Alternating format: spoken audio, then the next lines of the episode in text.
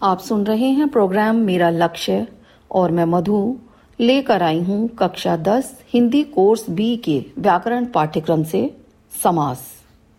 परस्पर संबंध रखने वाले दो या दो से अधिक शब्दों को मिलाकर जब नया सार्थक शब्द बनाया जाता है तो उस मेल को समास कहते हैं। समास रचना में दो शब्द होते हैं, अर्थात दो पद होते हैं। पहला पद पूर्व पद कहा जाता है और दूसरा पद उत्तर पद। तथा इन दोनों के समास से बना नया शब्द समस्त पद कहलाता है। जैसे, दश पूर्व पद है, आनन उत्तर पद है, और इसका समस्त पद होगा दशानन।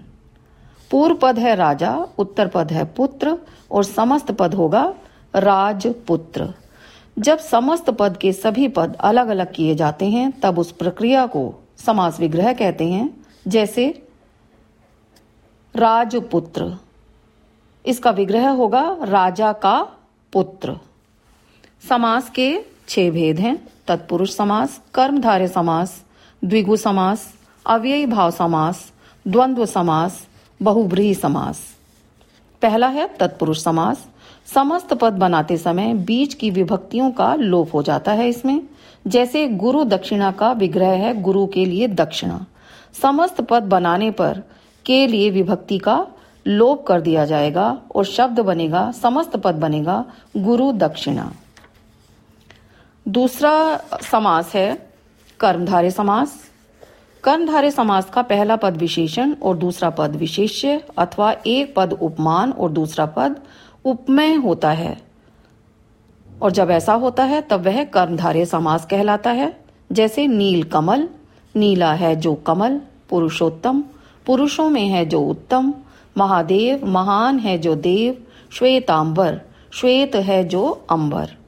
तीसरा समास है द्विगु समास। इसमें पहला पद संख्यावाचक होता है, तथा किसी समूह विशेष का बोध कराता है, जैसे त्रिलोक, तीन लोकों का समाहार, सतसई, सात सौ दोहों का समाहार। त्रिभुवन, तीन भुवनों का समूह पंचवटी पाँच वटों का समाहार। अष्टाध्यायी, आठ अध्यायों का समाहार। चौथा है अव्ययी भाव समास। इसमें पहला पद प्रधान होता है और समास से जो शब्द बनता है वह अव्यय होता है। समस्त शब्द के अव्यय रूप में उपस्थित होने के कारण इस समास का नाम अव्ययी भाव पड़ा। संस्कृत में अव्ययी भाव समास में पूर्व पद अव्यय होता है और उत्तर पद संज्ञा या विशेषण। जैसे भरपेट यथा संभव यथा योग्य आदि। लेकिन हिंदी समासों में इसके अपवाद स्वरूप पहला पद संज्ञा तथा विशेषण भी देखा गया है। जैसे हाथों हाथ, यहाँ हाथ शब्द संज्ञा है। हर घड़ी, हर विशेषण है। पांचवा समास है द्वंद्व समास। जिस समस्त पद में दोनों पद प्रधान हो तथा विग्रह करने में दोनों पदों के बीच और, या, तथा, अथवा जैसे योजक शब्दों का प्रयोग हो, उसे द्वंद्व समास कहते हैं। द्वंद्व का अर्थ दो या दो से अधिक वस्तुओं का युग्म, अर्थात जोड़ा होता है, जैसे राधा कृष्ण राधा कृष्ण के बीच योजक चिन्ह है, और इसका विग्रह होगा राधा और कृष्ण, दाल रोटी, दाल और रोटी, राजा रंक, राजा और रंक, राम लक्ष्मण, राम और लक्ष्मण। छठा और अंतिम समास है, बहुव्रीही समास। इस समास में दोनों खंड प्रधान न होकर, न हो और समस्त पद अपने पदों से भिन्न किसी अन्य संज्ञा का बोध करवाते हों तो उसे बहुव्रीही समास कहते हैं। इनका विग्रह करने पर विशेष रूप से वाला, वाली, जिसका, जिसकी, जिससे आदि शब्द पाए जाते हैं।